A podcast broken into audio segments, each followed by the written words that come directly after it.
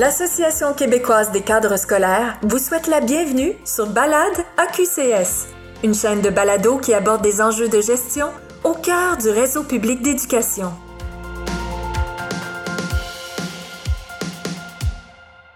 Bonjour, mesdames et messieurs. Je me présente. Taïna Lavoie, animatrice de vos balados Balades AQCS. Bienvenue dans ce nouvel épisode qui porte sur le thème très évocateur qui intéresse plus d'une personne. Demain, qui seront nos leaders. Dans ce balado, on va s'intéresser aux compétences, aux pratiques, aux défis, aux enjeux, les tendances aussi qui vont marquer le parcours des cadres scolaires, mais aussi celui des gestionnaires d'ici 5 ans, 10 ans, 15 ans, bref, à court et long terme. Est-ce que nos invités vont avoir une vision du leadership et de l'avenir des leaders qui sera différente ou complémentaire? C'est ce qu'on va découvrir au cours des prochaines minutes ensemble. Je vous présente notre premier invité. Il s'agit de Monsieur Jean-François Forgue, directeur exécutif Faculté des sciences de l'administration à l'Université Laval. Bonsoir. Bonsoir tout le monde. Monsieur Forgue, en plus de vos responsabilités de gestion, eh bien, euh, sachez, mesdames et messieurs, qu'il enseigne le management et la gestion des ressources humaines depuis plus de 25 ans, quand même, un quart de siècle. C'est digne de mention. Et vous êtes notamment vice-président de l'Association des cadres supérieurs et intermédiaires de l'Université Laval. C'est un honneur de vous avoir avec nous ce soir. Madame Mélissa Gilbert, vice-présidente exécutive et leader affaires financières chez Beneva. Bonsoir à vous. Bonsoir, très heureuse d'être avec vous aujourd'hui. Nous aussi, c'est vraiment un privilège de pouvoir euh, vous accueillir, d'être en direct avec nous, d'avoir pris le temps. On apprécie grandement. Alors, Madame Gilbert, sachez que vous avez contribué à la création de Beneva, entre autres, avec le regroupement de la capitale et SSQ Assurance. De plus en plus, ça marque l'imaginaire des gens. On fait l'association. Alors, vous avez occupé des postes stratégiques de gestion, notamment chez Optel et Norda Stello. Merci beaucoup d'être avec nous. Et comme troisième invité, le dernier mais non le moindre, Monsieur Luc Monti est avec nous, directeur général de la Ville de Québec. Bonsoir à vous. Bonsoir. Monsieur Monti, eh bien, vous avez consacré la vaste majorité de votre carrière au service de l'État. Vous avez travaillé pendant plus de 30 ans. Quelle belle carrière au ministère des Finances, notamment comme sous-ministre. C'est vraiment un honneur de vous avoir avec nous ce soir. Merci beaucoup d'être là. Chers invités, cher public, eh bien, euh, j'aimerais vous préciser que nos échanges vont être divisés en quatre blocs thématiques pour vous donner une idée, un avant-goût de qu'est-ce qui va se présenter à vous. La programmation, eh bien, nos invités vont d'abord aborder leur vision du profil, des compétences du gestionnaire de l'avenir. Le deuxième bloc sera réservé aux enjeux liés à la relève, à l'attraction et à la rétention des leaders. On sait, avec la pénurie de main-d'œuvre, c'est bien important qu'on se pose ces questions. Alors, comment on peut faire pour retenir ces jeunes pleins de potentiel au sein de nos organisations? Le troisième bloc va nous permettre d'échanger à propos de l'évolution professionnelle des cadres, comment on perçoit le tout, et on devrait conclure avec une réflexion un peu plus personnelle, je vous dirais, de chacun de nos invités qu'on va interviewer à tour de rôle pour savoir ce qu'ils souhaitent transmettre, voire léguer à leurs organisations respectives en matière de leadership. Alors, Madame Gilbert, Monsieur Forgue et Monsieur Monti, je vous sens prêt. En tout cas, moi, je le suis. Alors, j'espère que vous l'êtes au bureau à la maison. On y va avec un premier bloc de questions qui touche de façon plus globale la vision des compétences et du profil de leader. Alors, tout d'abord, j'aimerais vous entendre. Bref, sur votre définition personnelle du leadership. Quelle est votre définition? Et j'aurais le goût de demander à Madame Gilbert de briser la glace. Parfait, ben, ça me fait plaisir de briser la glace. Euh, pour moi, au niveau du leadership, ça prend des compétences clés. Et entre autres, là, évidemment, je pense à l'écoute, qui est une compétence, une habileté importante. Euh, la capacité à bien s'entourer, miser sur les forces de tous et chacun, s'assurer que tout le monde est à la bonne place euh, dans l'organisation, d'avoir euh, des bonnes habiletés de communication, avoir des communications constantes, transparentes avec euh, les équipes, d'avoir du courage managérial, ça c'est un élément important, oui, le courage, d'ailleurs, le courage managérial, c'est un des thèmes parmi nos fabuleux balados qu'on propose sur notre site web. Si jamais vous avez le goût d'aller l'écouter au cours de la soirée, c'était vraiment bien intéressant. Oui, puis j'allais d'ailleurs écouter, euh, je vous le recommande, très intéressant. Oui, puis euh, peut-être le dernier élément, ben, l'approche euh, humaine avec tout le volet collaboration que je pense qui, qui est très important pour, pour nos leaders. Bien résumé. Vous allez voir ces différences, chaque personne, ce qu'ils ont à dire, et j'aurais le goût que M. Monti, à la lumière de votre propre parcours, votre expérience, comment vous définissez le leadership? On a le goût de vous entendre. Ben, je, suis d'accord euh, avec ce que Mélissa euh, a indiqué, mais j'ajouterais euh, peut-être des éléments additionnels. C'est que pour un, leader, c'est important de bien définir les objectifs de son organisation. Par exemple, à la Ville de Québec, on a 5000 employés. Donc, bien définir les objectifs d'organisation, leur transmettre ces objectifs-là aux employés, mais aussi aux citoyens. Le citoyen, qui est notre client, doit savoir également les objectifs d'organisation. Enfin, le rôle du, du leader, c'est de mobiliser ses équipes, mobiliser pour qu'elles travaillent ensemble pour atteindre ces objectifs. Euh, maintenant, dans le contexte actuel, il y a des nouveaux enjeux qui doivent être pris en compte par les leaders, puis je nommerai le vivre ensemble. Donc, la diversité, l'équité, l'inclusion, euh, la tolérance zéro envers l'incivilité ou le harcèlement, la violence au travail. Il y a également la transparence des organisations qui est importante, dont le leader doit tenir compte. Ces nouveaux éléments qui étaient moins présents sont scrutés non seulement par euh, l'organisation elle-même, mais par le public qui nous voit. On devient responsable d'un plus vaste euh, gamme d'éléments dans son organisation. Alors, pour être leader aujourd'hui, ça n'en prend plus qu'avant.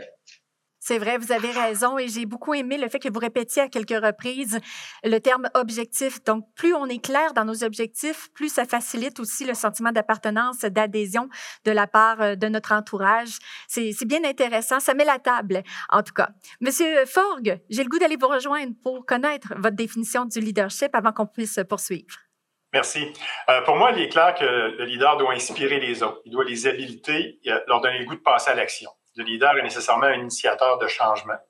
Et évidemment, je suis d'accord avec tout ce que Mélissa et Luc ont mentionné aussi précédemment. Je crois cependant qu'il est difficile de définir le leader sans parler des suiveurs. En fait, le leadership, c'est un peu la rencontre du leader avec un groupe de suiveurs. Pour être suivi, le leader doit avoir une proposition de valeur qui va mobiliser les suiveurs. Pour euh, illustrer ce propos-là, on pourrait reculer de, de, quelques milliers ou même millions d'années à la préhistoire, on peut penser que le leader d'un clan avait une proposition de valeur pour son groupe. Il était en mesure de chasser, par exemple, et de protéger le campement contre les agressions, donc contre les autres animaux, contre les autres clans. Un, membre de, de ce clan-là, de la communauté, voulait faire partie du groupe, voulait suivre le leader parce qu'en fait, il répondait d'une certaine façon à une proposition de valeur de sécurité et de nourriture. Aujourd'hui, euh, les besoins sont plus complexes dans nos organisations, bien sûr. On n'est pas dans des besoins primaires comme ça. Mais les suiveurs vont suivre le leader qui a une proposition de valeur aussi. Même si c'est souvent inconscient, je pense. Euh, ça peut être de la reconnaissance, des opportunités de développement personnel, la possibilité d'avancement dans l'organisation, euh, la possibilité même de maximiser des profits ou de l'argent dans, un, à court terme.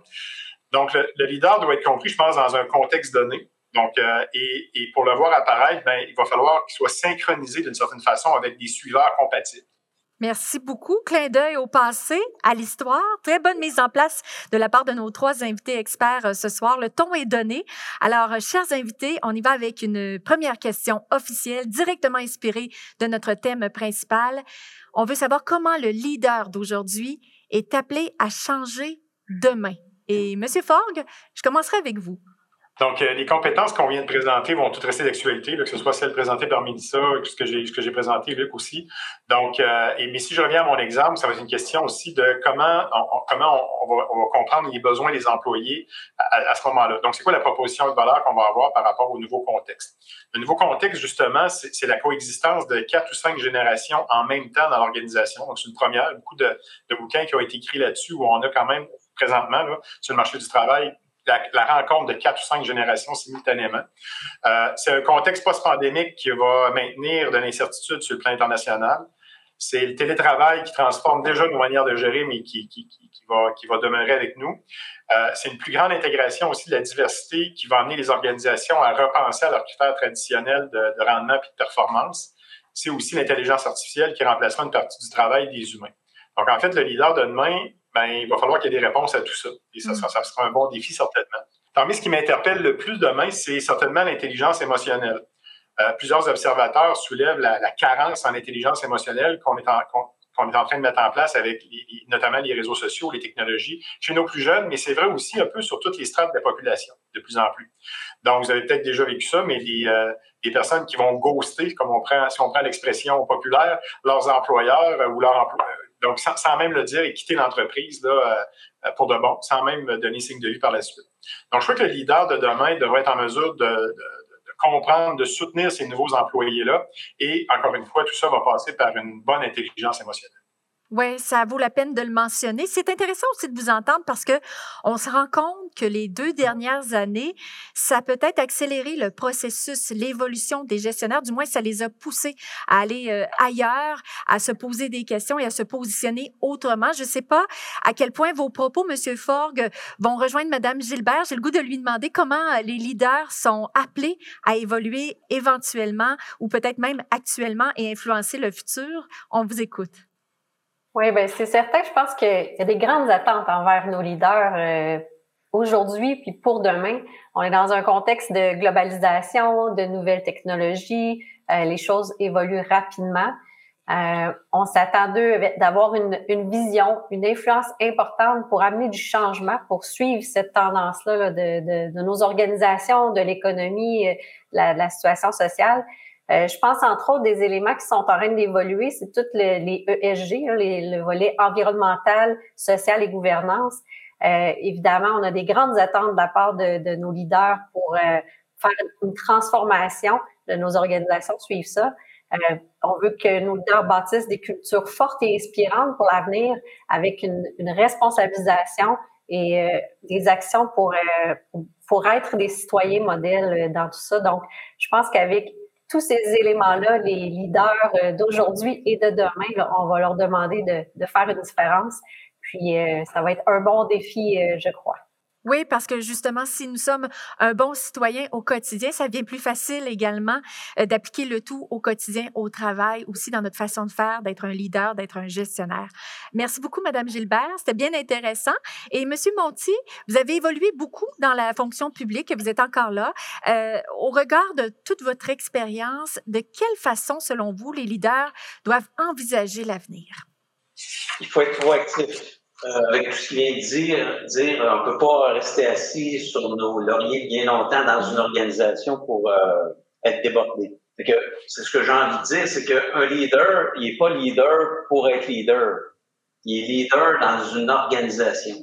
Donc, il faut qu'il soit proactif pour que son organisation soit la fine pointe de, de ses objectifs, de, de, son, de ce pourquoi elle existe. Que ce soit une compagnie d'assurance, moi, un gouvernement euh, aujourd'hui municipal, il faut que j'identifie comme responsable, comme leader, ce qui est nécessaire euh, d'adapter comme pratique pour être en avant. On est chacune de nos, nos organisations dans leur domaine est en compétition avec d'autres et euh, se compare avec d'autres. Alors, comme leader, il faut déterminer comment euh, comment, comme organisation, on atteint nos objectifs, comment on se compare, donc euh, identifier des comparatifs, que ce soit des sondages, je parle pour la Ville de Québec, par exemple, de la qualité de nos services, euh, comment aussi notre professionnalisme est reconnu. Donc, être leader aujourd'hui, le défi, le défi pour le futur, c'est euh, se donner des moyens comme organisation pour montrer, démontrer notre performance. Alors, c'est, c'est encore plus exigeant que la simple gestion de ce qu'on fait. Et avec les réseaux sociaux, les divers types de communication, euh, les messages doivent être euh, renforcés et plus clairs pour s'assurer que son organisation a performé bien dans l'ensemble. Vous l'avez bien dit, M. Monti, il ne faut pas s'asseoir sur ses lauriers. C'est vrai que la gestion de l'image, des communications, ça fait assurément partie des défis euh, de nos leaders, futurs leaders. On est prêt? On va entamer ensemble le deuxième bloc qui porte sur la relève en gestion, l'attraction, la rétention des leaders. Nos échanges vont certainement piquer la curiosité, grandement intéresser les gens parce qu'on sait que c'est préoccupant tout ce qu'on vit avec la pénurie de main-d'œuvre, de ressources humaines. Du côté des cadres également, on ne fait pas exception. Alors, le réseau scolaire a besoin de vos conseils, de vos trucs, de votre vision. Comment on identifie les leaders de demain dans nos organisations? Comment on peut mettre en place une structure qui ferait qu'on soutiendrait, qu'on développerait les jeunes leaders et comment on pourrait les faire évoluer rapidement parce qu'on sait à quel point ils ont soif de ça? Alors, Madame Gilbert, qu'est-ce que vous en pensez? Vous devez avoir plusieurs de ces jeunes chez Beneva. Oui, on est chanceux. On en a plusieurs. Euh, je pense qu'un des éléments clés là, pour, euh, pour identifier, c'est sûr qu'on a déjà des processus formels en place, euh, comme les évaluations de performance qui nous permettent d'identifier ces, ces, cette relève-là, ces futurs leaders. Il y a des processus parfois informels qui ont avantage à se transformer en processus plus formels, je dirais, qui sont d'aller consulter nos, nos, gestionnaires pour connaître les, les étoiles montantes, les hauts potentiels dans leurs équipes ça, je pense c'est important de, de, se donner un devoir de le faire régulièrement. Euh, puis un coup qu'on les a identifiés, bien évidemment, on veut se donner les moyens de les faire euh, progresser, de leur, de leur donner de la visibilité dans l'organisation, euh, de leur donner les opportunités aussi qui vont les sortir de leur zone de confort. C'est ce qui les amène à, à se développer puis à, se préparer pour les prochaines étapes. Fait que je pense que c'est des éléments clés pour, euh, pour nos organisations, surtout dans le contexte de pénurie de main-d'œuvre. Puis je voulais peut-être euh, en profiter pour fournir deux exemples euh, de, de mes expériences passées. Mm-hmm. euh, dans des précédents rôles, j'avais identifié des, des relèves là, pour, pour mes équipes. Puis euh, dans ces deux exemples-là, j'avais chacun une fois là, identifié une personne qui pouvait être ma, ma relève à moi. Donc, euh, c'était des gens que j'ai vraiment tenu proche, que j'ai fait progresser, que à qui j'ai donné de la visibilité, puis que j'ai donné des projets de plus en plus d'envergure. Puis au moment que j'ai quitté les organisations, ben, ça a été facile pour moi de proposer leur candidature comme étant euh, mon remplacement naturel. Puis je pense que ça, c'est positif à la fois pour euh, les gens dans nos entreprises qu'on veut retenir, euh, mais aussi pour l'organisation qui a ça une belle pérennité. C'est vrai. Je retiens entre autres le terme remplaçant naturel. J'aime beaucoup ça. Et étoile montante, je ne sais pas à quel point c'est un terme que vous utilisez euh, dans votre quotidien au travail, mais pour les besoins de la cause, je trouve que ça sonne Hollywood, grandiose, et ça peut être très valorisant pour certains jeunes. Alors, euh, j'aime beaucoup le terme. Bref, si vous voulez l'utiliser encore, moi, je sais que ça me ferait plaisir en tant que jeune employé de l'entendre de la part de mon gestionnaire. Monsieur Montier, j'ai le goût de vous entendre également. Ben, j'ai bien aimé ce que Mélissa a dit. Il faut sortir les gens de leur zone de confort, voir leur capacité de gestion. Puis à la Ville de Québec, par exemple, on a des bons outils, on a des sinistres. Des fois, on a des sinistres, il faut faire travailler des pompiers, des policiers, des manuels, des...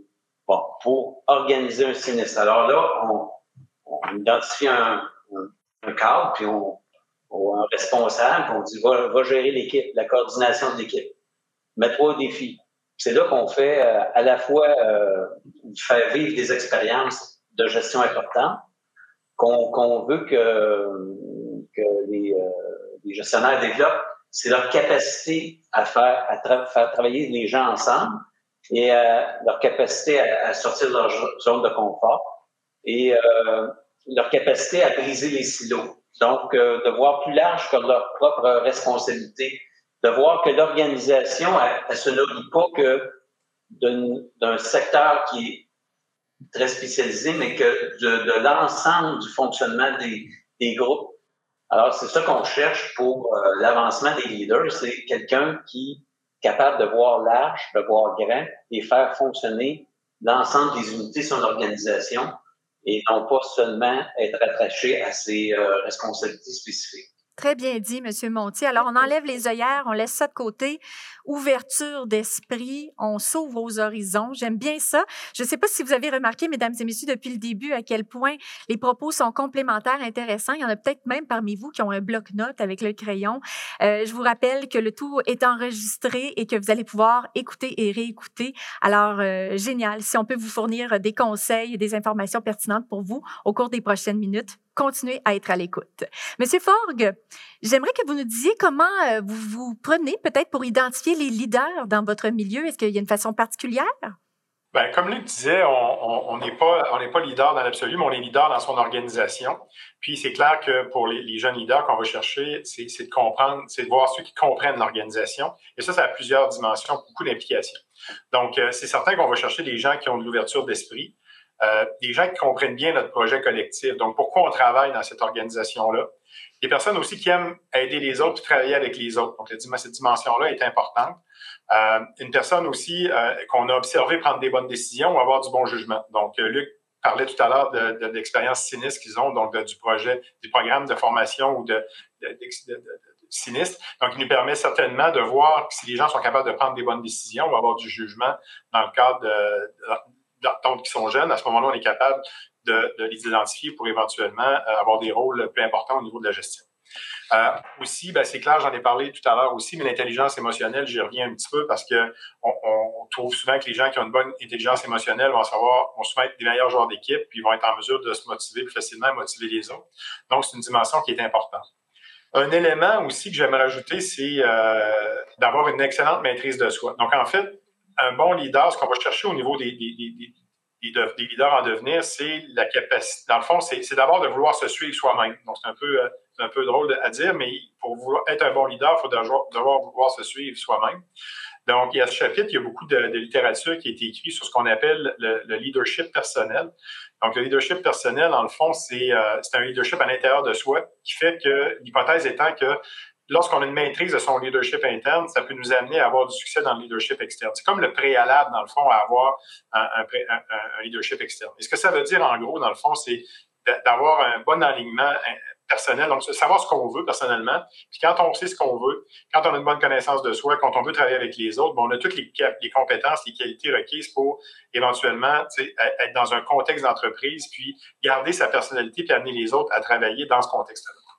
C'est un peu, Monsieur Fort, quand on dit on se connaît soi-même avant d'être en couple. Hein, avant de se retrouver deux. Alors, c'est un peu le parallèle que je peux faire, même si je ne suis pas euh, psychologue euh, de couple ou quoi que ce soit ce soir, mais j'ai bien aimé ce que vous nous avez euh, décrit. Vous avez souvent dit le terme interne, j'ai le goût de l'utiliser pour ma prochaine question. On a parlé de comment on pouvait dépister les talents à l'interne. Mais en contrepartie, et c'est une réalité au quotidien, on doit aller piger à l'externe. Comment on peut attirer des leaders de l'externe à venir évoluer dans nos organisations? Comment on s'y prend pour que nos milieux soient attractifs, euh, peut-être pour les jeunes gestionnaires? On pourrait se concentrer sur eux parce que c'est pas mal euh, la suite des choses normales et la relève pour qu'elles s'en viennent chez nous, Monsieur Monti? Oui, ben, je vais sauter sur une expression, euh, Jean-François. Il faut, montrer comme, comme organisation, si on, si on veut attirer des gens, avoir une bonne euh, intelligence euh, émotionnelle. C'est-à-dire qu'il faut montrer qu'on est des bonnes personnes, on est à l'écoute, puis on est capable de reconnaître les gens pour leur capacité, puis leur contribution, puis être à l'écoute. Euh, il faut, il faut, il faut bien faire connaître les valeurs de notre organisation sur ce plan-là. Que quand on est une organisation, on veut attirer, euh, on a des valeurs, on a des valeurs de comportement des uns vis-à-vis des autres. Euh, on gère bien nos relations, euh, on gère bien nos conflits. Ça, souvent, ce sont nos propres employés qui sont nos meilleurs ambassadeurs. Mm. Quand un camp comme leader, on réussit à créer un climat sain dans notre organisation, que nos valeurs sont claires, que nos objectifs sont clairs, puis on, on montre qu'on est une organisation performante, ben là, c'est la recette pour que les gens viennent à nous, euh, qu'on soit pas obligé d'aller euh, les chercher. Donc, le meilleur investissement qu'on peut faire pour avoir euh, attiré des, leaders, des personnes vers notre organisation, c'est c'est euh, ça, entre autres, euh, l'intelligence émotionnelle, prendre conscience de l'importance des, des, personnes, puis toute l'importance qu'on y accorde au sein de nos, organisations. Je pense qu'aujourd'hui, les gens, euh, les, les, leaders, les jeunes gestionnaires, les, ou même les employés sont attirés par ces valeurs d'organisation. C'est vraiment intéressant vos propos. Euh, j'aime beaucoup le fait que vous disiez que vos propres employés sont vos meilleurs ambassadeurs, qu'ils soient heureux à tous les jours au travail. C'est sûr que ça influence leur discours. Et quand il y a une offre d'emploi, ils se font un plaisir de le partager dans leur réseau et de dire viens-t'en avec moi, viens-t'en là. En plus d'avoir du fun, de travailler avec moi, on va avoir un bon boss, on va avoir des belles conditions, on va avoir du plaisir au quotidien. C'est vraiment intéressant. Monsieur Forgue, je reviens à vous très, très rapidement. Comment on les attire chez nous, les bons leaders qui viennent de l'externe? Oui, j'aime beaucoup quand Luc a dit il faut, il faut qu'ils viennent à nous. Donc, en fait, les, futurs leaders nous choisissent. lors de l'entrevue ou s'ils nous connaissent déjà, mais ils nous choisissent. Donc, ils viennent vers nous. Puis, si on veut les attirer, ben, il faut avoir certains, certains comportements ou certaines attitudes. Donc, notamment, je pense qu'il faut qu'on les excite avec notre projet, particulièrement les jeunes leaders qui souvent veulent quand même changer le monde. Donc, si on n'a pas un projet d'entreprise ou un projet global, collectif qui est intéressant, ben on n'excite pas beaucoup. Donc, déjà là, si on veut le faire, il faut, il faut, il faut, il faut être organisé là-dessus il faut offrir un potentiel de développement aussi, donc euh, être en mesure de laisser, d'être capable de laisser des responsabilités et de l'autorité euh, aux plus jeunes, donc le, démontrer même lors des entrevues ou le, démontrer à l'externe, au niveau de notre, marque de recrutement, par exemple. Euh, il faut être ouvert au changement aussi, ça fait partie de ça. On, doit être capable de montrer que dans notre entreprise, on est en mesure d'expérimenter, de prendre des risques et surtout d'avoir du fun dans ce contexte-là. Mm-hmm. Donc, souvent, les jeunes leaders vont avoir le goût que ça bouge et si on est relativement conservateur et lent, ben là, on risque de pas les attirer. Et finalement, il faut être humble. Euh, dans le fond, euh, je pense que les, plus jeunes leaders vont chercher euh, un, leader principal ou un, supérieur qui va reconnaître l'effort de tout le monde, donc qui ne va pas s'approprier, donc qui va rester humble dans tout le succès qu'une organisation peut avoir, puis il va être en mesure de, laisser la place, puis finalement reconnaître que c'est l'effort d'un collectif.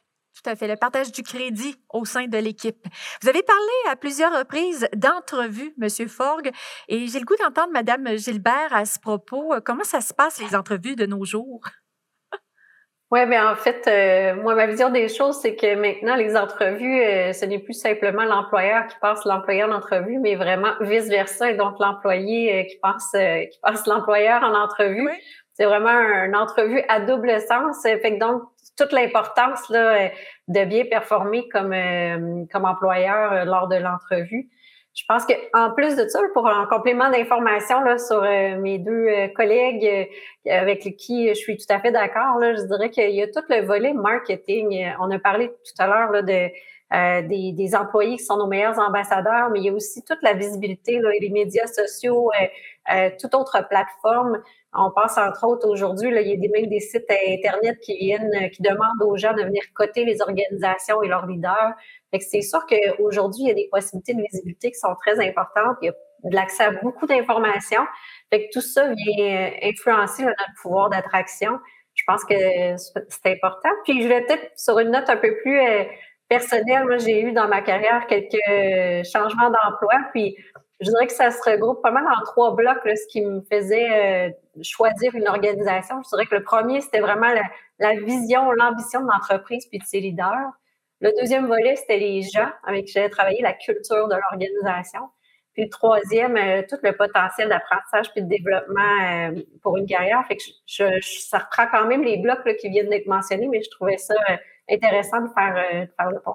Tout à fait. Vous avez bien fait. On s'imagine un peu plus qu'est-ce qui se passe dans la tête d'un ou une jeune leader qui va en entrevue, pourquoi il serait intéressé par une organisation X. Alors, c'est bon. C'est bon d'avoir partagé ça avec nous. Ça nous éclaire, en tout cas, j'espère, pour vous aussi à la maison, au bureau.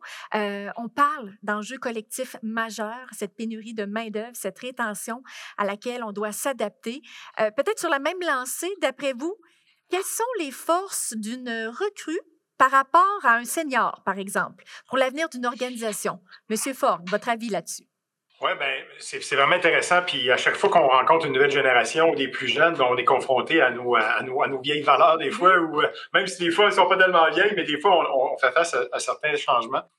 Et, ce qui est intéressant avec, nos jeunes leaders, c'est certainement qu'ils ont une meilleure, souvent une, très bonne maîtrise, une meilleure compréhension des enjeux sociaux modernes. Donc, c'est mieux intégré. Donc, on les comprend, nous autres aussi, mais souvent, quand, un jeune leader, ben, c'est davantage intégré dans sa façon de penser et d'agir. Euh, c'est sûr qu'ils ont aussi une grande proximité avec la jeune génération qui est le marché du travail, celle dont on a parlé, dont j'ai parlé initialement, avec certains défis aussi là, qui, sont associés à leur à, la capacité de les gérer. Donc, euh, c'est souvent des gens qui sont très ouverts au changement, qui sont prêts à apprendre, qui sont euh, flexibles aussi.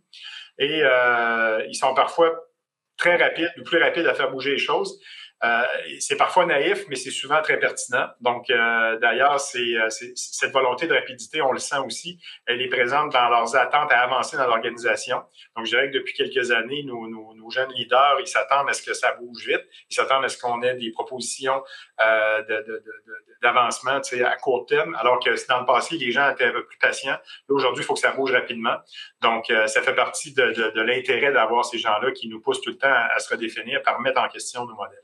C'est vrai, il y a toute une vivacité auprès euh, des jeunes et ce qui peut nous paraître négatif, parfois euh, auprès de la nouvelle génération, s'avère positif au quotidien parce que ça nous pousse à aller ailleurs ou de façon accélérée, un peu comme vous venez de nous expliquer, Monsieur Forgue. Madame Gilbert, je ne sais pas, parmi les jeunes qui vous entourent, qu'est-ce que vous en pensez? Oui, ben, je pense que c'est intéressant d'avoir euh, des nouvelles recrues pour arriver avec un regard neuf, hein, arriver avec. Euh, puis même, euh, on voit aussi là, plus de diversité dans les recrues en termes d'expérience. Hein, les gens, je dirais que ça se voyait moins il y a, peut-être 20, 30 ans, mais aujourd'hui, les gens vont travailler dans différentes industries, vont connaître différents types de postes. fait que l'arrivée de ces gens-là nous permet d'innover, d'arriver avec des nouvelles idées, de repenser le statu quo. Puis ça, je trouve ça vraiment pertinent.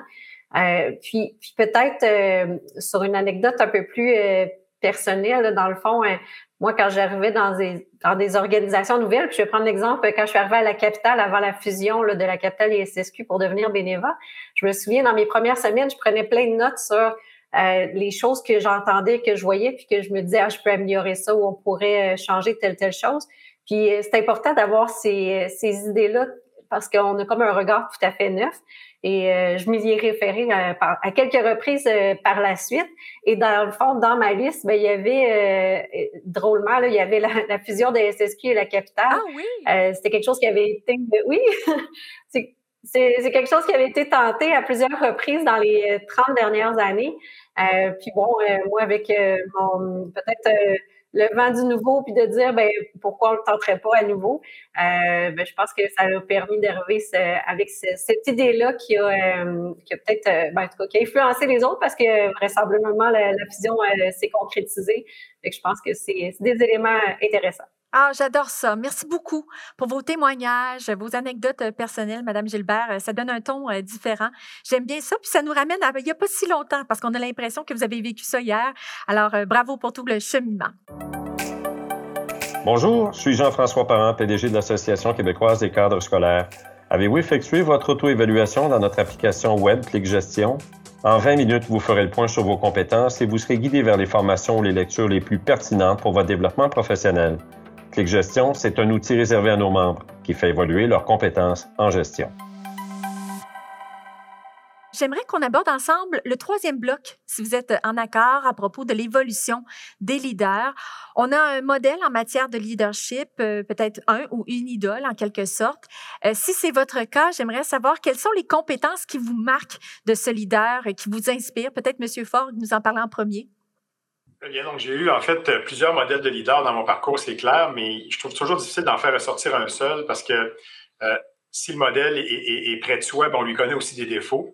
Et s'il est loin, ben, finalement, c'est une image, une perception qu'on se fait de, cette personne. Donc, en fait, il y a comme deux, deux, formes de leader. Il y a le leader de proximité, qui est un leader qui est plus senti, avec lequel on a, on a un lien fort, quotidien essentiellement. Puis, on a un leader au sommet de l'entreprise qui va être plus être un leader perçu, et dans le fond, c'est la façon dont on va le percevoir ou la façon dont qui va nous mobiliser. Donc, euh, les deux étant évidemment nécessaires, mais nécessitent des stratégies différentes ou des approches différentes. Si je reviens à la question, euh, même si je n'ai pas un modèle spécifique, je dois dire que euh, Marc Aurèle, l'empereur romain, avait tout de même mis, le point sur des dimensions essentielles du leadership. Donc, j'ai toujours trouvé intéressant de, ramener ces éléments-là dans, certaines discussions avec des, employés ou même dans certaines formations. Donc, euh, notamment certains éléments que j'ai retenus, que j'ai pris des notes euh, qui reviennent au, dans ce qui est déjà dit, mais c'est toujours l'enlignement des, actions avec les valeurs. Donc, euh, si on, agit en fonction de, ce qu'on pense et de ce qu'on est, bien, personne ne peut nous atteindre. Euh, il est important d'avoir une grande conscience des autres aussi. Donc, la préoccupation de l'autre, chez Macorel, est importante. Il faut garder le contrôle de soi-même et rencontrer les problèmes qui se présentent. Euh, chose importante aussi, on parlait d'humilité tout à l'heure, mais il ne faut pas se croire supérieur aux autres. Donc, le succès qu'on a, le succès de notre équipe, de notre organisation, ben, il faut le prendre dans un contexte aussi avec beaucoup d'humilité. Et euh, le fait aussi qu'il disait que la gentillesse était une arme redoutable. Donc, euh, dans, notre, dans notre gestion, on peut prendre différentes attitudes, mais la gentillesse est toujours une option qui est, qui est très favorable souvent. Ben, c'est un beau portrait que vous venez de dresser. J'ai le goût de vous demander, M. Forgue, à quel point vous êtes amateur d'histoire, parce que ça fait quand même deux, trois clins d'œil que vous nous faites là, sur le passé. J'étais un peu dans l'antique puis dans la préhistoire, par exemple. Mais j'ai toujours aimé ça, en fait. Ça a déjà fait partie d'un de mes projets d'études quand j'étais plus jeune. Ah! Mais bon, je vais essayer de me rapprocher. Là. Je suis un peu dans, dans l'Antiquité puis dans, dans, la préhistoire. Arrivez avec nous, là. Arrivez. non, non, c'est ah merveilleux de vous entendre. J'adore ça. J'ai le goût de demander à M. Monti si euh, vous avez un modèle euh, de leader en tête. Euh, est-ce que vous nous ramenez, vous aussi, dans la préhistoire ou c'est un petit peu plus actuel? Ben, non, j'ai pas connu Marc Aurèle. Oh! Donc, la personne que vous allez nous parler, c'est une personne que vous avez côtoyée. Comme leader, ben, c'est une personne oui, qui existe. Là. puis moi, je suis du secteur public. Alors, dans le secteur public, il faut faire attention. On a toujours comme une espèce de devoir de réserve, puis on peut pas exercer euh, disons, euh, son image publiquement autant que peut faire quelqu'un du peut le faire quelqu'un du secteur privé. C'est normal, il faut, faut, faut, vivre, faut vivre avec ça. Je pense que ça fait partie du métier. Mais c'est pour ça que mon leader, moi, qui va peut-être, euh, ou peut-être les gens vont, vont plus reconnaître, c'est Louis Vachon, qui était pendant plusieurs années président de la Banque nationale.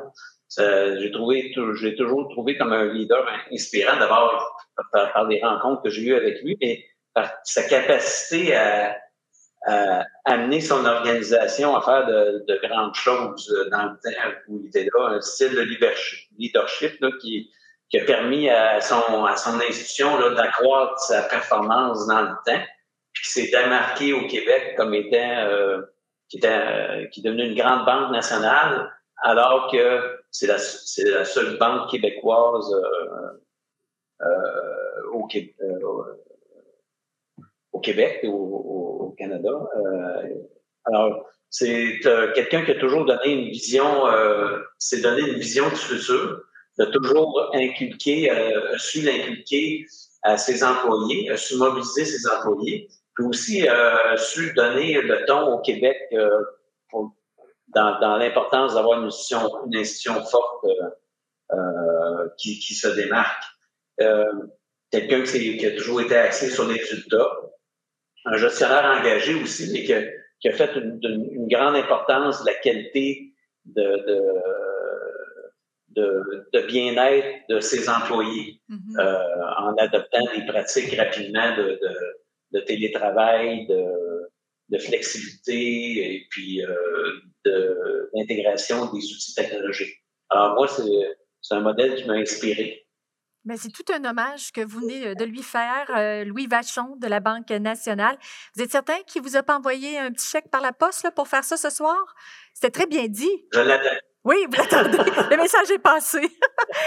Écoutez, à l'instar de vos euh, modèles, messieurs, j'aimerais savoir de quelle façon avez-vous instauré votre leadership au fil du temps dans vos organisations respectives? Et là, j'ai le goût de m'adresser à Madame Gilbert parce que un peu plus tôt, vous nous disiez à quel point vous aviez un plan de carrière, que vous aviez pris des notes, que vous aviez pris le soin de relire ces notes aussi à un certain moment euh, de votre vie. Probablement que vous aviez une vision de votre vie, de votre carrière de gestionnaire. Alors, comment vous avez bâti votre leadership en vous guidant peut-être par vos premières impressions sur l'organisation. Quand vous êtes arrivé, vous vous êtes dit, ah, ça c'est bon, ça c'est moins bon. Qu'est-ce qui s'est passé dans votre tête? Ouais, ben en fait, je pense que le leadership, c'est euh, c'est pas une affaire de quelques mois. Ça se développe euh, à travers euh, les années. D'ailleurs, mon style à moi, ça fait, je dirais, depuis le début de ma carrière que, que je le développe. J'ai développé à travers des expériences euh, parfois difficiles, euh, des redressements d'entreprise, des situations de transformation d'organisation qui, d'ailleurs, m'ont permis de développer mon courage managérial. Je faisais référence un peu plus tôt euh, dans la rencontre.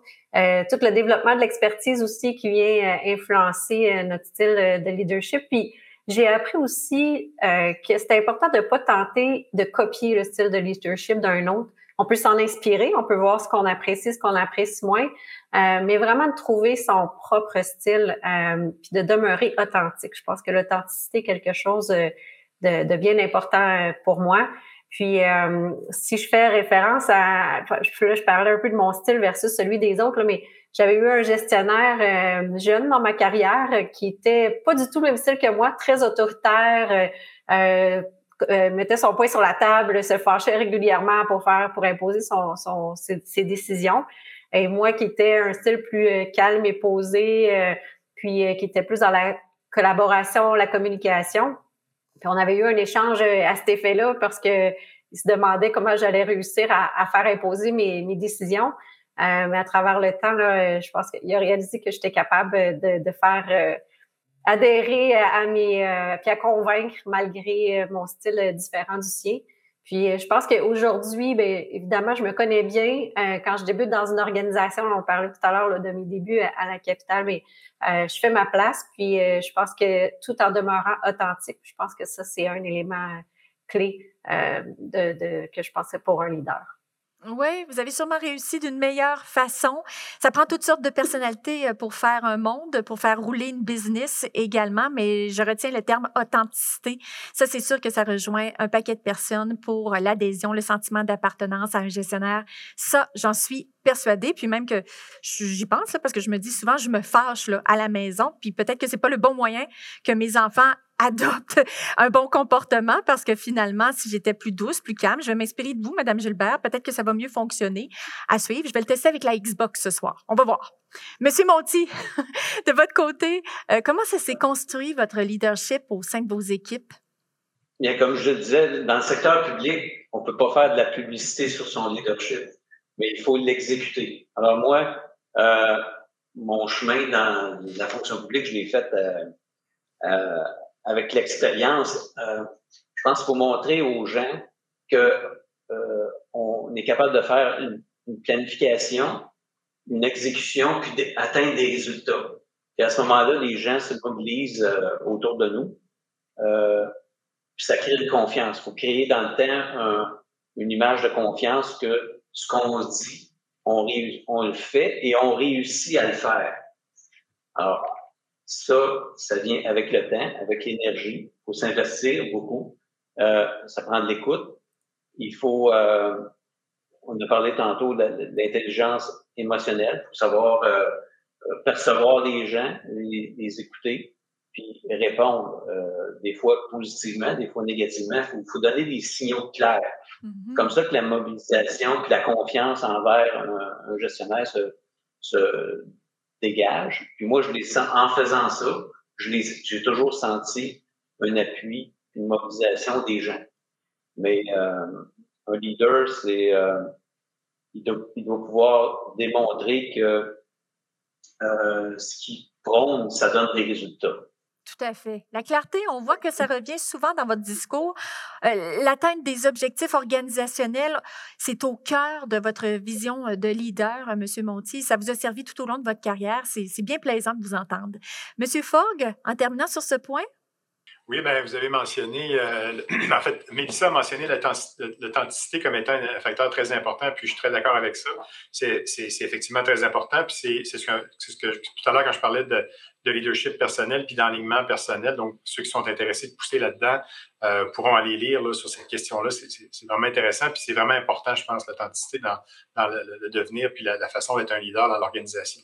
Euh, de mon côté, je dirais que ça s'est construit évidemment au fil du temps, euh, souvent par, par l'exemple. Donc, euh, ce qui veut dire beaucoup de travail quelques réussites et quelques bonnes décisions à travers, mais un exemple de travail.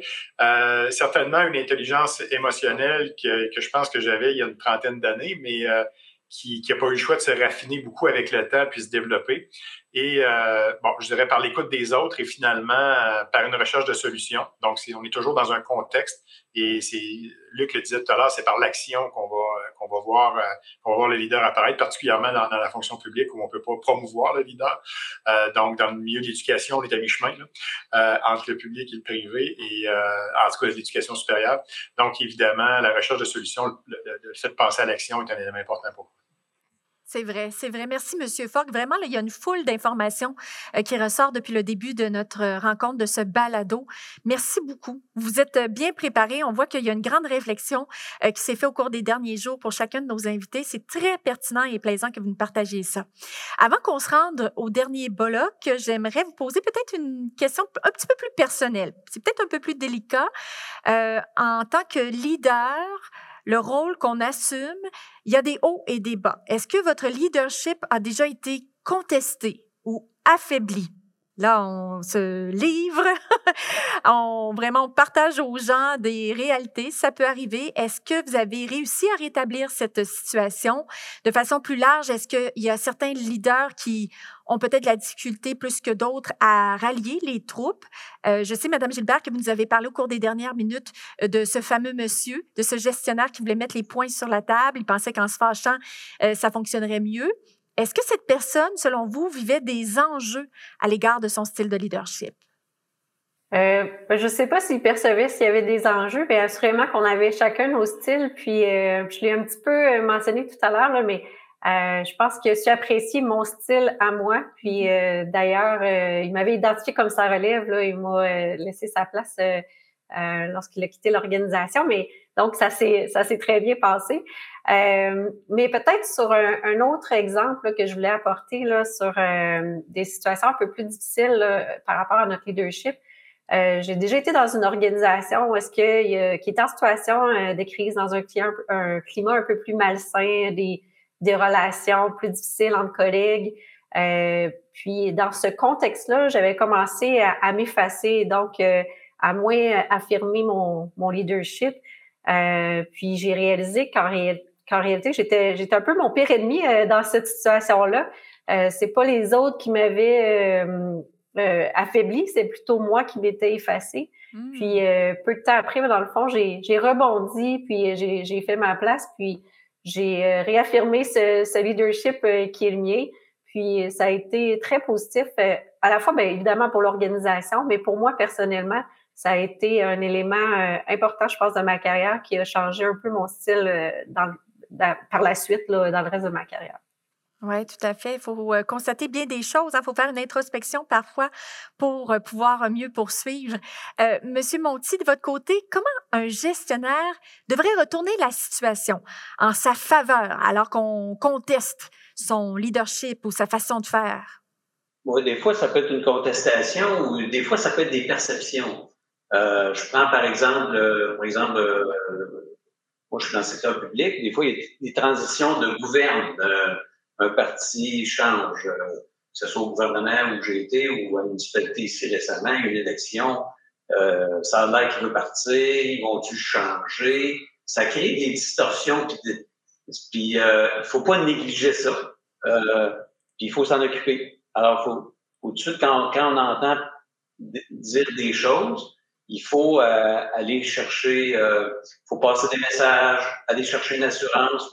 Il faut s'occuper comme gestionnaire, ça fait partie de, son leadership ou de, de, bien fonctionner, mais que la perception aussi soit, soit clarifiée. Pour pas que dans l'organisation, ça crée des incertitudes euh, inutiles parce que c'est important que euh, pour la confiance de l'ensemble des employés de l'organisation, des gestionnaires, qu'ils sentent que euh, y a toujours quelqu'un à la barre qui est bien en contrôle de la situation. Alors, il faut travailler, il faut, surveiller ça comme gestionnaire. On est responsable de ça,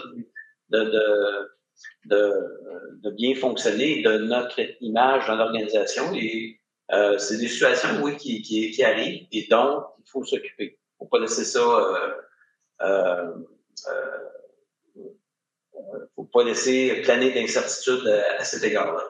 Tout à fait, parce que c'est bien important pour des gens, peu importe le type de personnalité qu'on a, le milieu qu'on évolue, d'avoir un pôle de référence, quelqu'un sur qui on a l'impression qu'on peut euh, se fier. Et c'est ce qu'on recherche aussi quand on a un leader au sein d'une entreprise, un gestionnaire, un patron.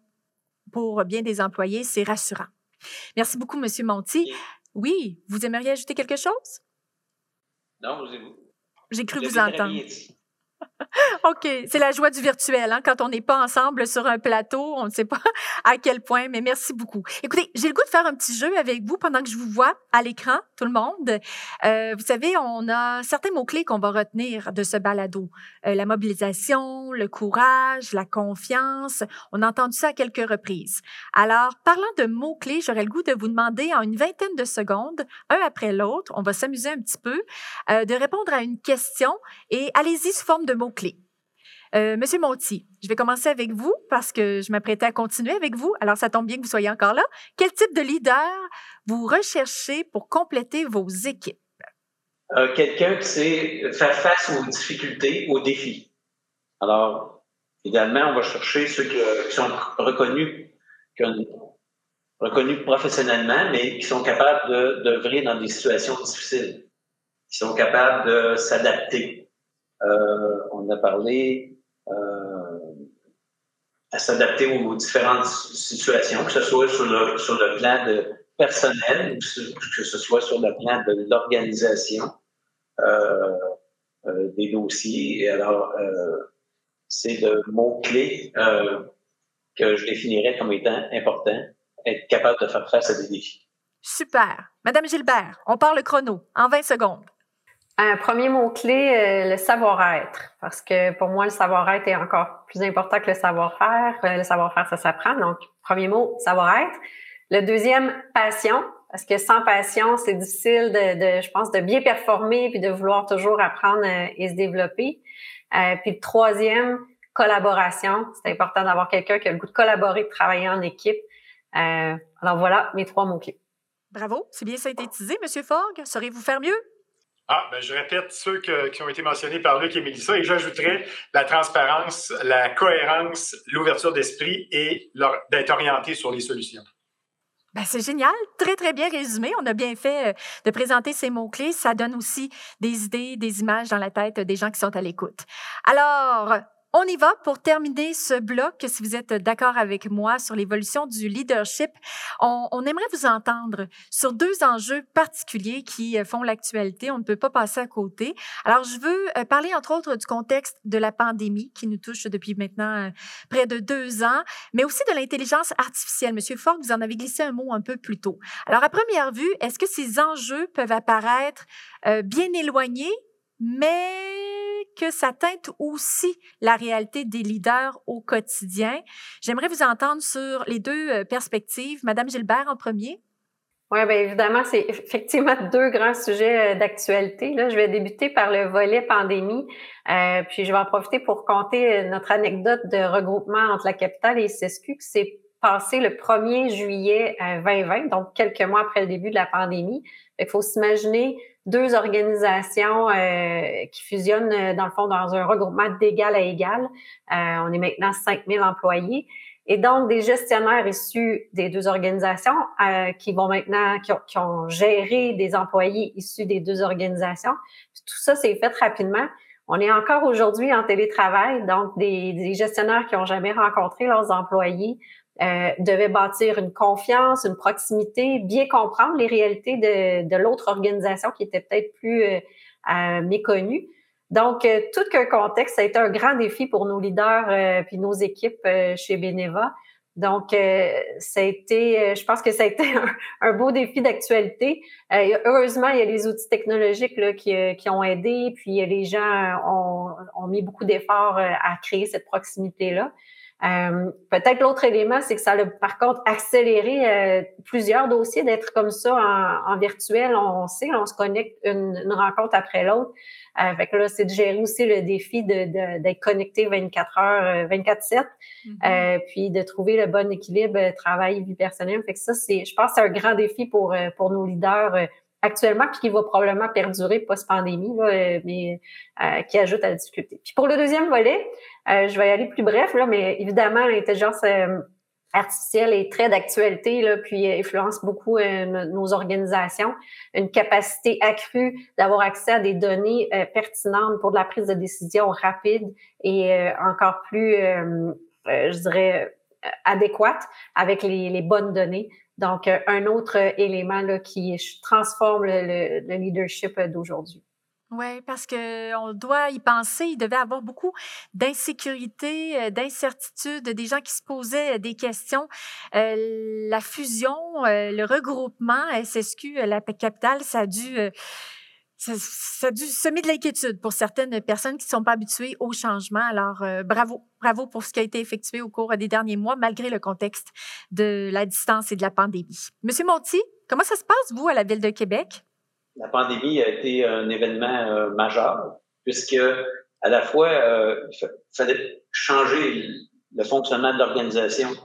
D'une part, euh, 2000 employés ont été mis en, en, télétravail, donc des nouvelles façons de faire, des nouvelles façons de fonctionner les uns entre les autres, mais tout en maintenant les services, parce que la ville, ça peut pas arrêter, là, pandémie, pas pandémie. Donc, des employés en fonction sur le terrain, des employés en télétravail, euh, comment continuer à offrir des services? Alors, il a fallu rapidement euh, trouver une structure révisée pour continuer à se parler, pour continuer d'agir, puis apporter. Euh, on était un des, euh, avec le gouvernement bien sûr, puis on était un élément qui, un service, une organisation qui devait continuer à offrir des services, mais même ajuster ses services pour les personnes les plus démunies, plus en difficulté. Alors, euh, c'était euh, un défi d'organisation que, que euh, on pense brillamment rencontré avec en mettant tout le monde la main à la part pour reviser l'organisation, tout en respectant les, les mesures sanitaires. C'était un, un, grand défi, mais qui, je pense, s'est bien passé.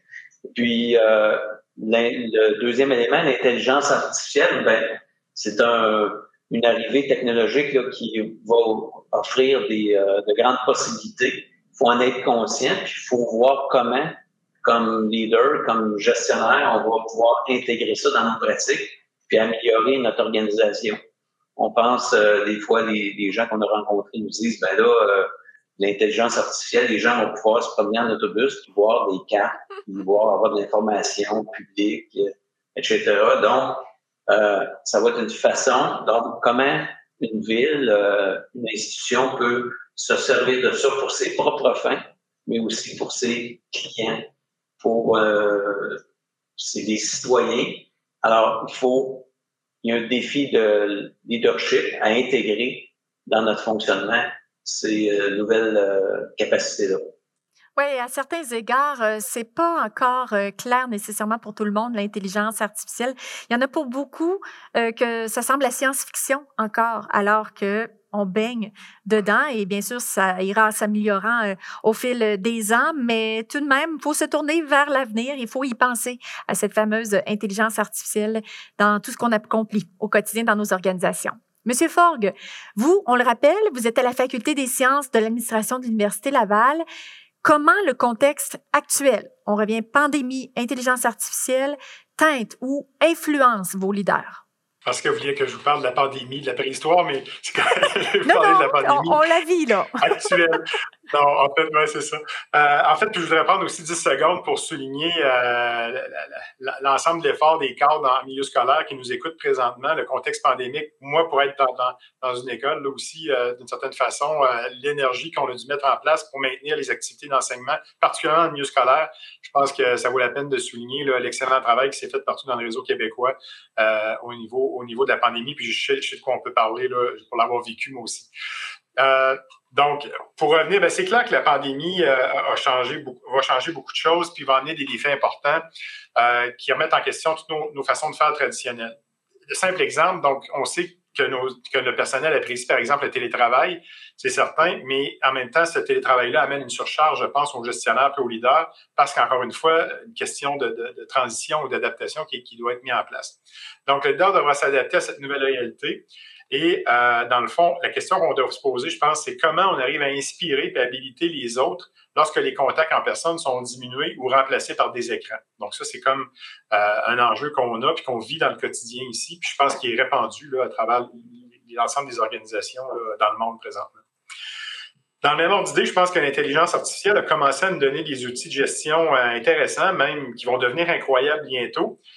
Et que ça va contribuer à des changements profonds, notamment qui vont s'additionner à ceux de la pandémie ce qu'on connaît de l'humain au travail va être, euh, va être, dans une grande remise en question, ça c'est certain.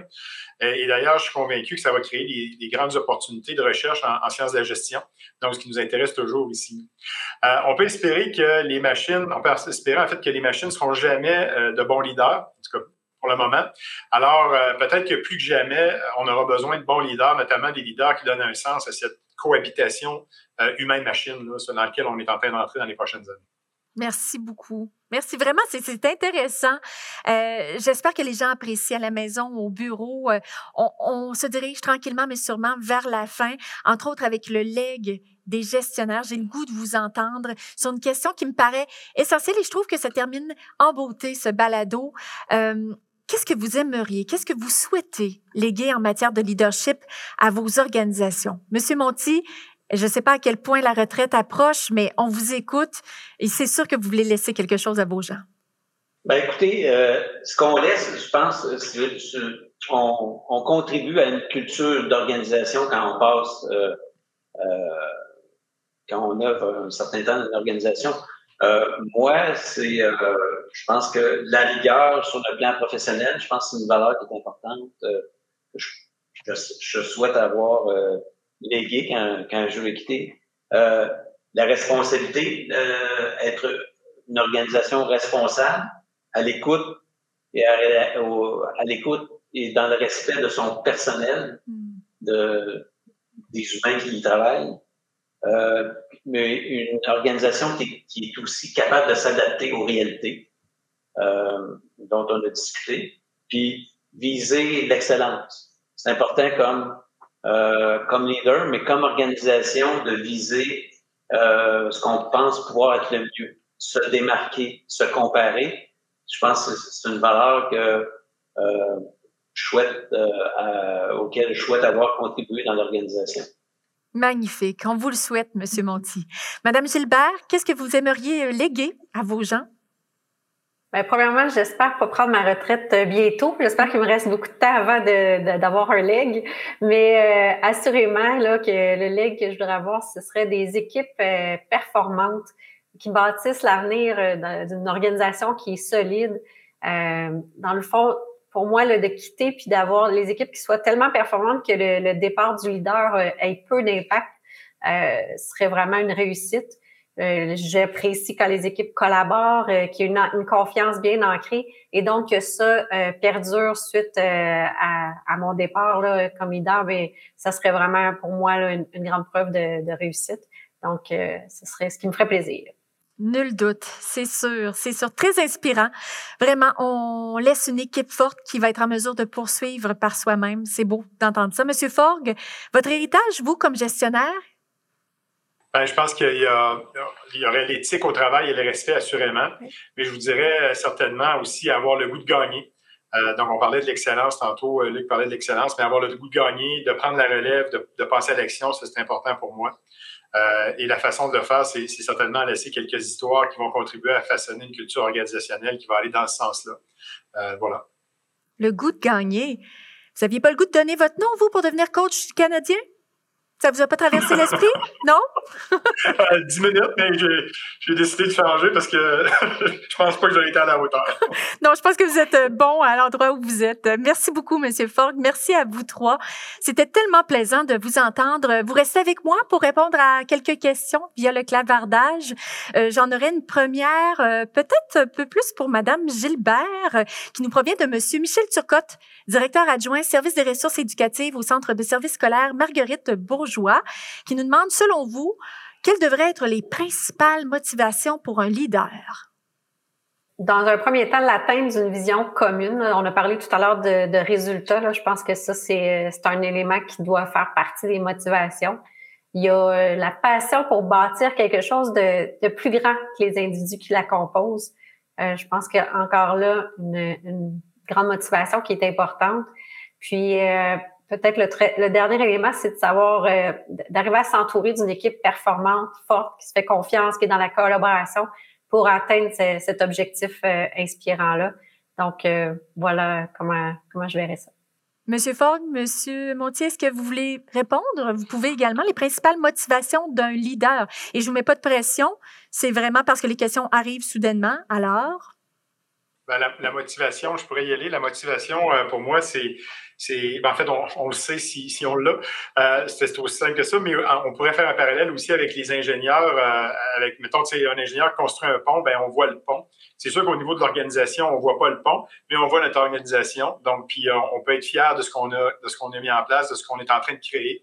Donc, c'est par des manifestations, je dirais, quotidiennes de, de, de, de, la façon dont les gens se comportent, de la façon dont on atteint, de la façon dont on gagne dans notre organisation, ben c'est l'addition de tout ça qui fait qu'on on tire notre motivation.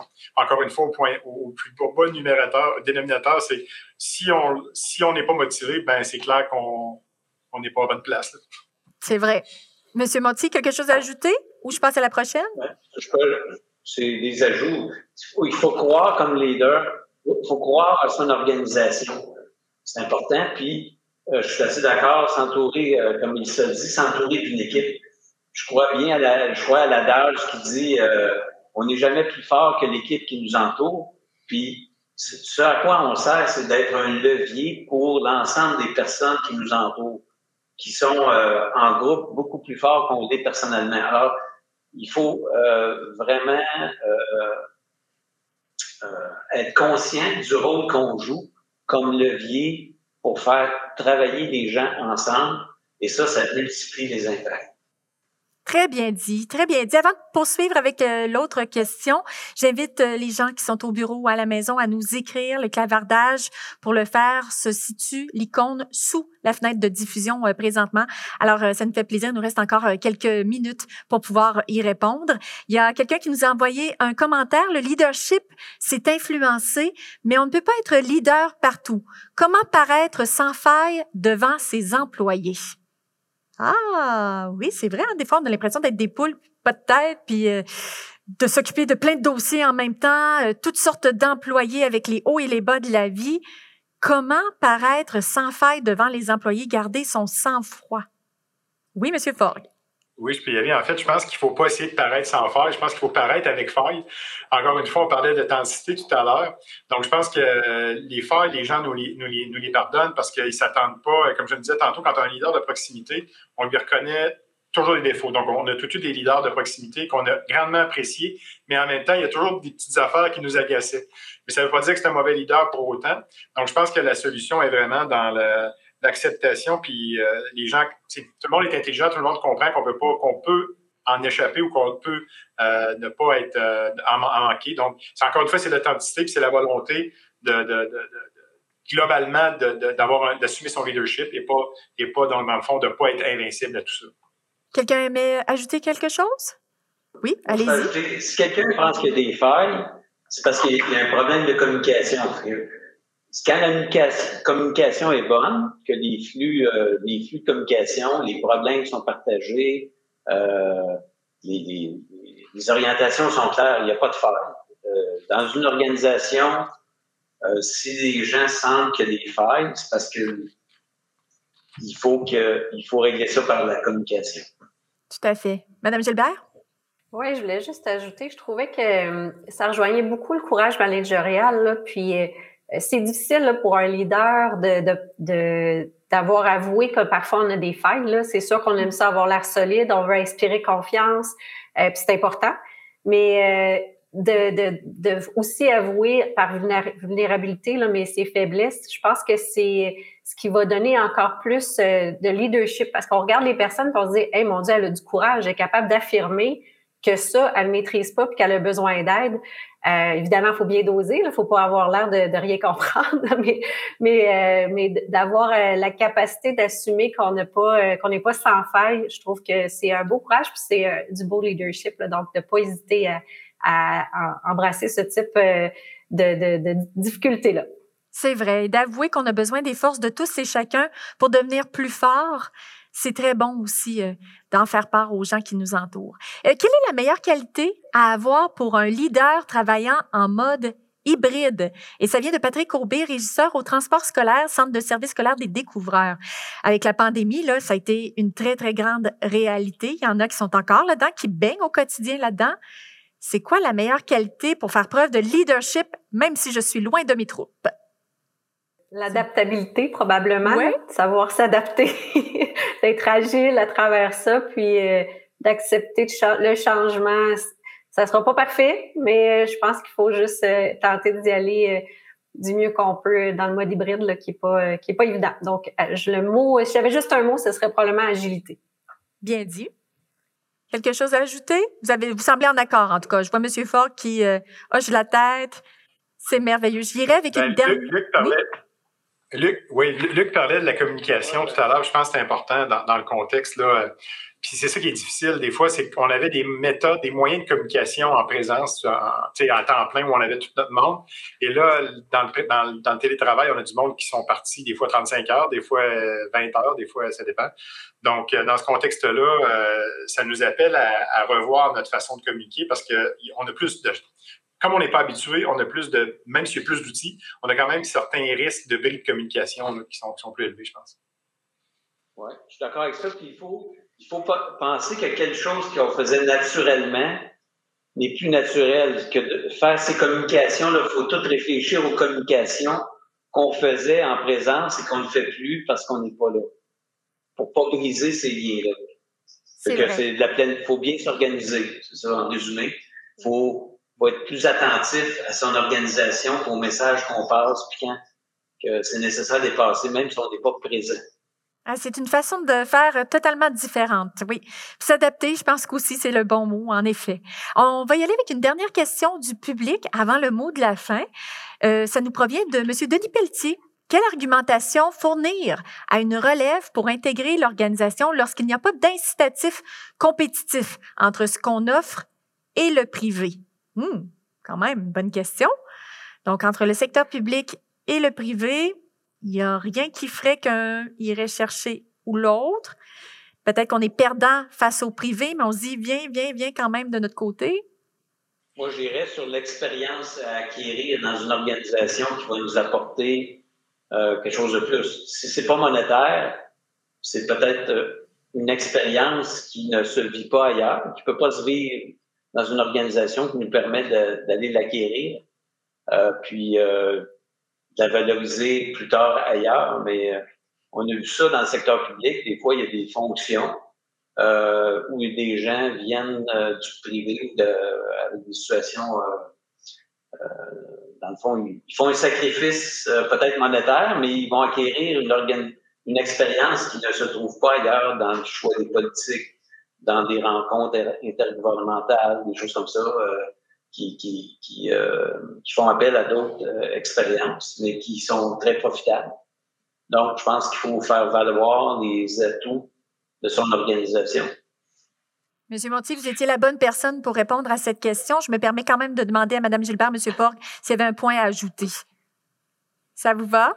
Génial. Écoutez, je veux vraiment prendre quelques secondes pour vous dire à quel point c'était intéressant. J'ai adoré la dernière heure que je viens de passer avec vous. Ça a été un plaisir de partager le micro avec vous, Monsieur Fogg, Madame Gilbert, Monsieur Monti. Merci. Ça a été un honneur de vous entendre. Vous avez eu du plaisir? Oui, merci. Merci beaucoup à vous trois. Ça a été fort intéressant. D'ailleurs, on invite tous les gens à découvrir ou redécouvrir l'ensemble de nos balados qui sont disponibles via le www.aqcs.ca.